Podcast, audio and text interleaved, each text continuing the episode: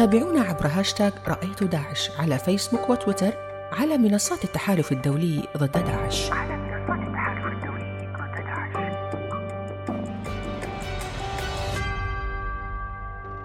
في صباح ربيعي من شهر آذار مارس كنت أمارس طقوسي الصباحية مع فنجان قهوتي كالمعتاد حتى فاجأني صوت التلفاز.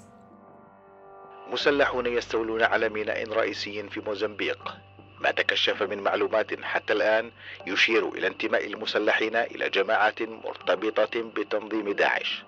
يا الله داعش مجددا وفي موزمبيق؟ أعرف أن هذا التنظيم الشيطاني موجود في إفريقيا إذ أعلنت بعض أجنحة تنظيم بوكو حرام في نيجيريا ومالي البيعة لداعش ومارست القتل والإرهاب على طريقة التنظيم الإرهابي. وأعرف أنه كالأخطبوط متعدد الأذرع. رغم بثر رأس التنظيم في سوريا والعراق. ولكن موزمبيق تبدو بعيدة جدا بالنسبة إلي ولم أسمع من قبل عن وجود لداعش بها. وبعد لحظات المفاجأة الأولى بدأت أجمع المعلومات حول هذا الذراع الإرهابي المنتمي لداعش. تفاصيل استيلاء التنظيم على مدينة بالما الساحلية ذكرني طبعا باستيلائه المفاجئ على الموصل. لم يدهشني أن المدينة الموزمبيقية بها رصيد ضخم من الغاز ومشروعات نفطية قيد الإعداد. فيبدو أن رائحة النفط والدولارات تثير شهية مقاتلي التنظيم للقتل كأي عصابة من المجرمين. توجهت إلى داليا غانم وهي باحثة بمركز كارنيجي للشرق الأوسط وتخصصت في قضايا العنف والتطرف. لها دراسات عديدة حول تنظيم داعش وأدرعه الممتدة في أكثر من مكان حول العالم. نرحب بالدكتورة داليا ونسألها عن موضوع أنه داعش ما كان أول تنظيم إرهابي دولي يؤسس فروع في دول مختلفة. سبقته طبعا القاعدة من قبل.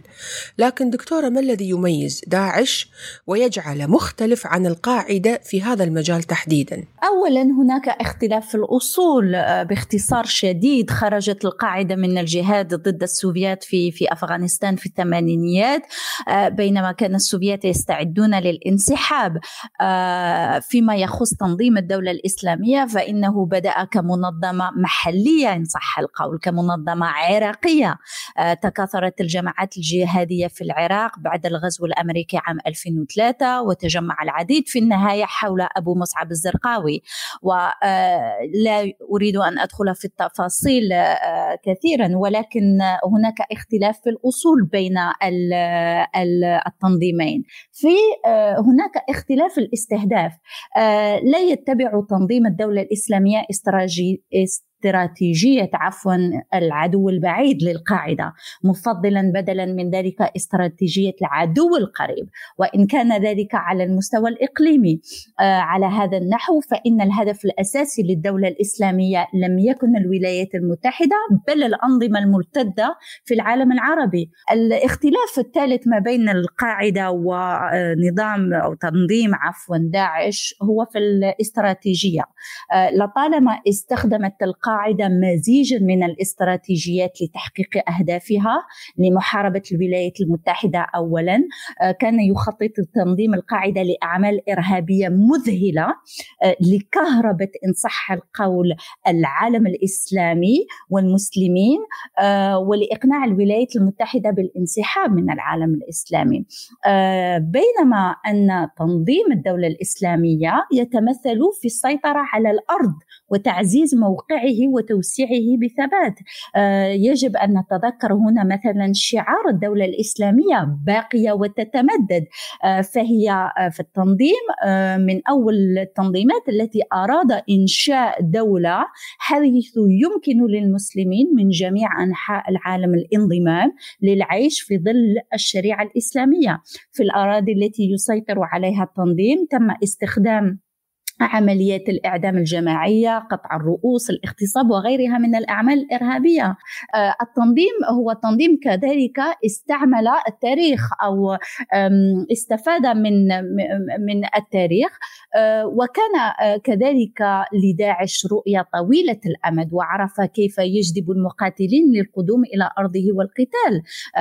يجب أن نتذكر هنا أن تنظيم الدولة اجتذب مقاتلين بما في ذلك ذلك نساء من جميع أنحاء العالم ونجح في ذلك من خلال صياغة رسائله واستخدام وسائل التواصل الاجتماعي لفشل آه، تنظيم القاعدة استعمالها بنفس ال بنفس ال ال ال التقنية. إلى جانب ذلك أعطى داعش أهمية لممثل نسته القاعدة منذ فترة طويلة ألا وهو النساء.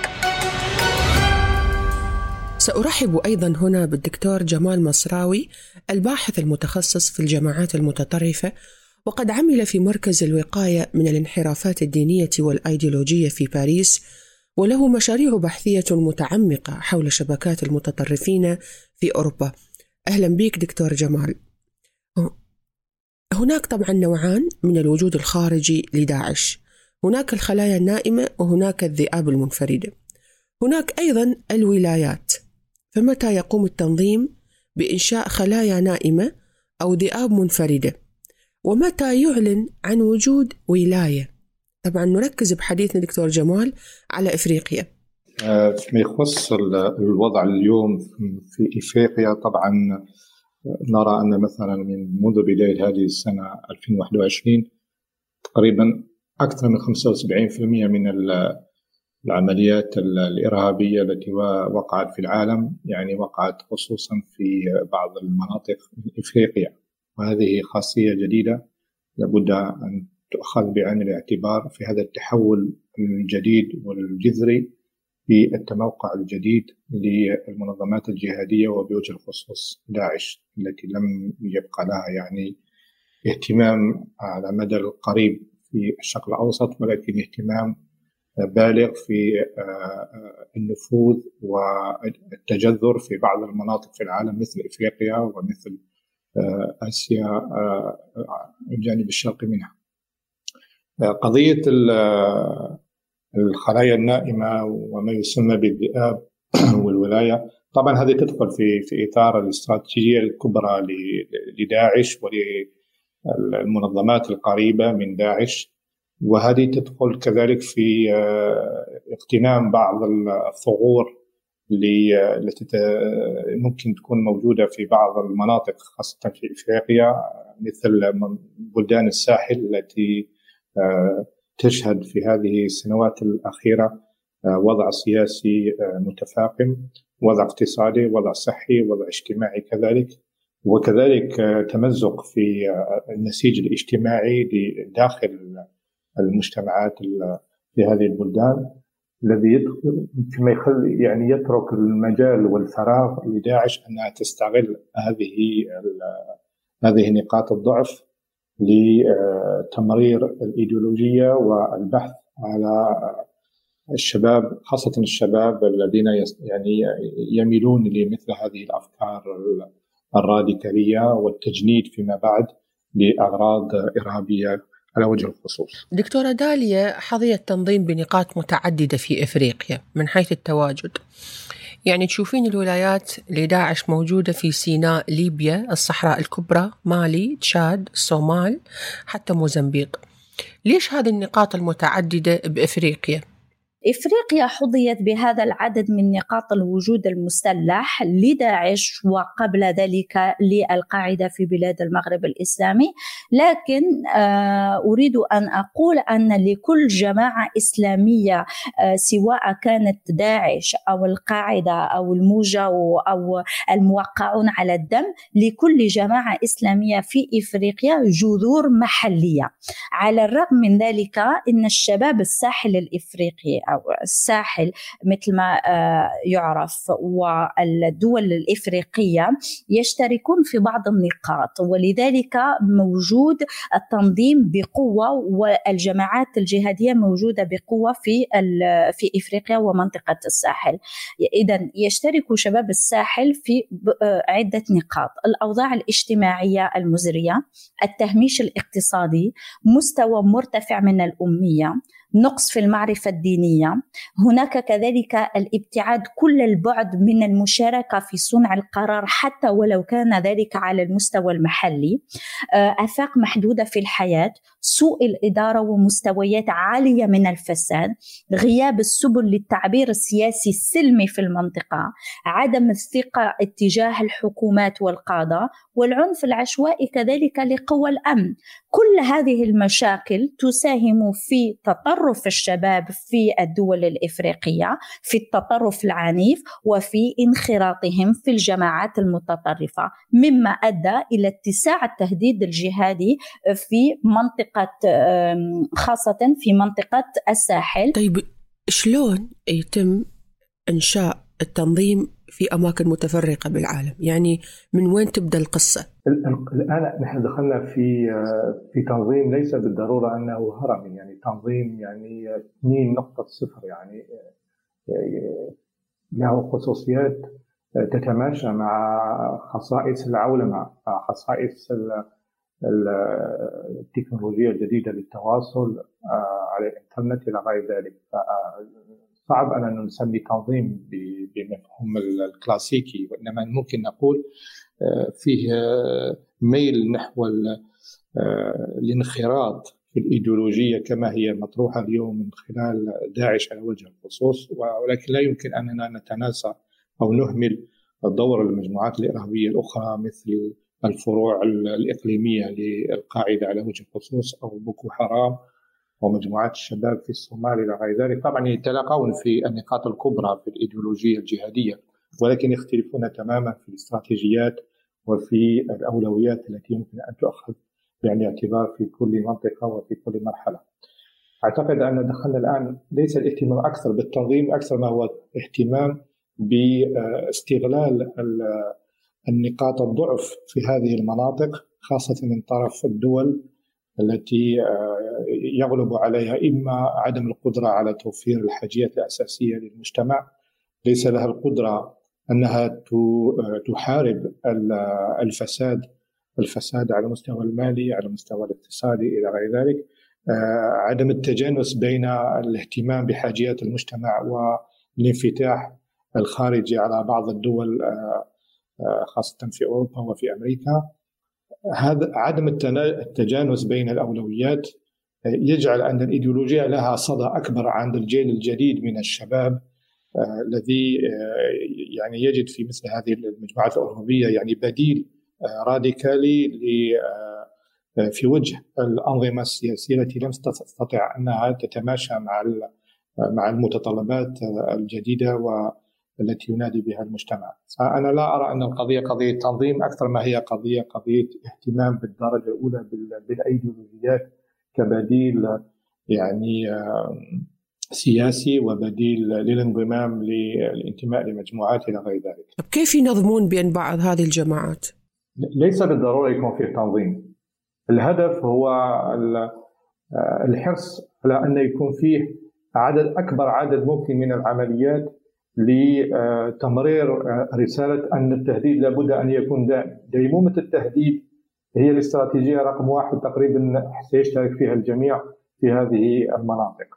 القضية الثانية من, من يكون له القوة في آه، السيطرة على إقليم؟ هذه نقطة الاختلاف بين المنظمات. من له القدرة أن يسيطر أكثر ولمدة أطول للإقليم حتى يستطيع أنه يبرز أنه هو الزعيم رقم واحد في المنطقة كمجموعة إرهابية ليستطيع أن يجند أكبر عدد ممكن من الشباب على وجه الخصوص. دكتورة دالي هذه التنظيمات المحلية في الدول الإفريقية هل يصاحب انشائها نقل أموال أو قيادات معينة إلى هذه الأماكن في إفريقيا بغرض التدريب مثلا أو القيادة بحيث يكون في تنسيق معين ما بينها وبين داعش نعم بالطبع يمكن أن يحدث هذا ولكن لا يحدث هذا على أساس منتظم. على سبيل المثال آه نحن نعلم أن مجموعة السلفيين للتنبؤ والجهاد ال GSPC الجزائري دربوا أفرادا من بوكو حرام آه في لحظة معينة. لذلك هناك مساعدة بينهما آه ولكن أنا لا أظن أن هذا ال ال هذا ال التعاون يتم نقل الأموال أو القيادات يتم إرساله آه، بطريقة منتظمة. آه، أعيد الظروف المحلية هي التي تسمح بمثل هذه آه، المساعدة. ولكن أعتقد أن هذه الجماعات لا تزال محلية للغاية. ما تفعله كما فعلت الجماعة السلفية للدعوة والقتال في الجزائر في عام 2007 هو أنها تروج لنفسها لجذب المزيد من المجندين والمام والاهتمام آه، المحلي والدولي. اليوم نفس الشيء. في جماعات صغيرة محلية في آه، إفريقيا في الساحل في منطقة الساحل ولكن هي صغيرة وتدرك أن إذا انضمت أو أعلنت بيعتها إلى جماعة مثل داعش وستسمي نفسها جماعة داعش في الساحل ستجلب أكثر من المجندين والمام والاهتمام. الأمر كله أظن يتعلق بامتلاك العلامة التجارية إن صح القول لأن داعش اليوم صارت عملية تجارية آه، علامة تجارية مثل القاعدة في آه، قبلها طيب بالنسبة لإفريقيا هل يمكن أن نعتبر وجود داعش وجود استراتيجي أم هو وجود أيديولوجي؟ هو وجود أيديولوجي وبراغماتي في نفس الوقت براغماتي لأن فهموا أن أن إفريقيا منذ سنوات تشهد آه، تطورات جديدة آه، خاصة فيما يخص يعني حرص الدول الغنية على الموارد الطبيعية في إفريقيا إما في إفريقيا الغربية أو إفريقيا الشرقية وكذلك في آه، مناطق الموزمبيق مثلا البحث عن البترول والغاز إلى غير ذلك. فنجد أن المجموعات الإرهابية إما القريبة من داعش أو القريبة من المجموعات الإرهابية المحلية زي يعني الشباب في الصومال أو بوكو هرام في نيجيريا اهتمامهم البالغ هو اهتمام كيف نستطيع أن الإيديولوجية تصبح هي الرسالة الوحيدة كبديل لكل هذه الفاقات والأزمات آه، المنتشرة في هذه المنطقة منذ سنوات طويلة. أيضا إلى دكتورة داليا نفس السؤال. هل يمكننا أن نعتبر وجود داعش في إفريقيا؟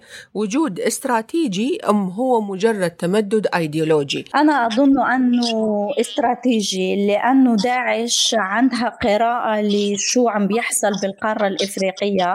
وعارفة أنه الأوضاع المزرية سواء كانت اجتماعية اقتصادية والأوضاع المحلية ستسمح له بالتمدد أكثر في هذه القارة التي يسودها العديد من المشاكل والفساد وغير ذلك. لأن انه التمدد هو تمدد استراتيجي وأظن لسوء الحظ انه آه، سنبقى نسمع على داعش في قارة إفريقيا آه، وستكون هذه مشكلة كبيرة بالنسبة لدول شمال إفريقيا من بينها الجزائر وتونس وليبيا اللي عندها حدود آه، مع منطقة الساحل. وسيظل ذلك آه، مشكلة كذلك لفرنسا. لا ننسى هنا آه، على سبيل المثال أن فرنسا تورطت في إفريقيا خاصة في مالي آه، وأظن أن وجود داعش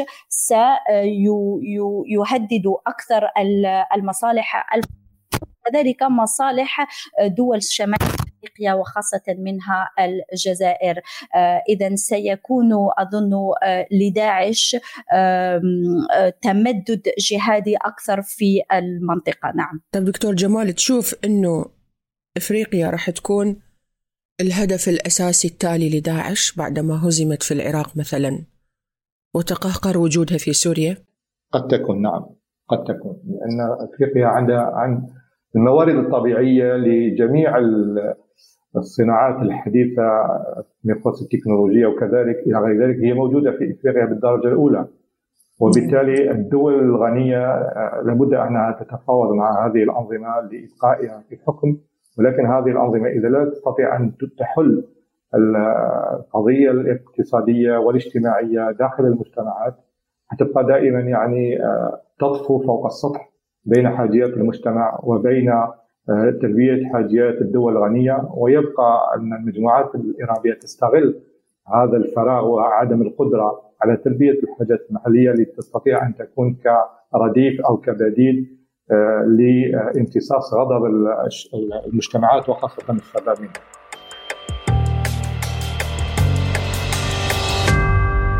في الختام أشكر دكتورة داليا غانم الباحثة بمركز كارنيجي للشرق الأوسط وأشكر الدكتور جمال مصراوي الباحث المتخصص في الجماعات المتطرفة.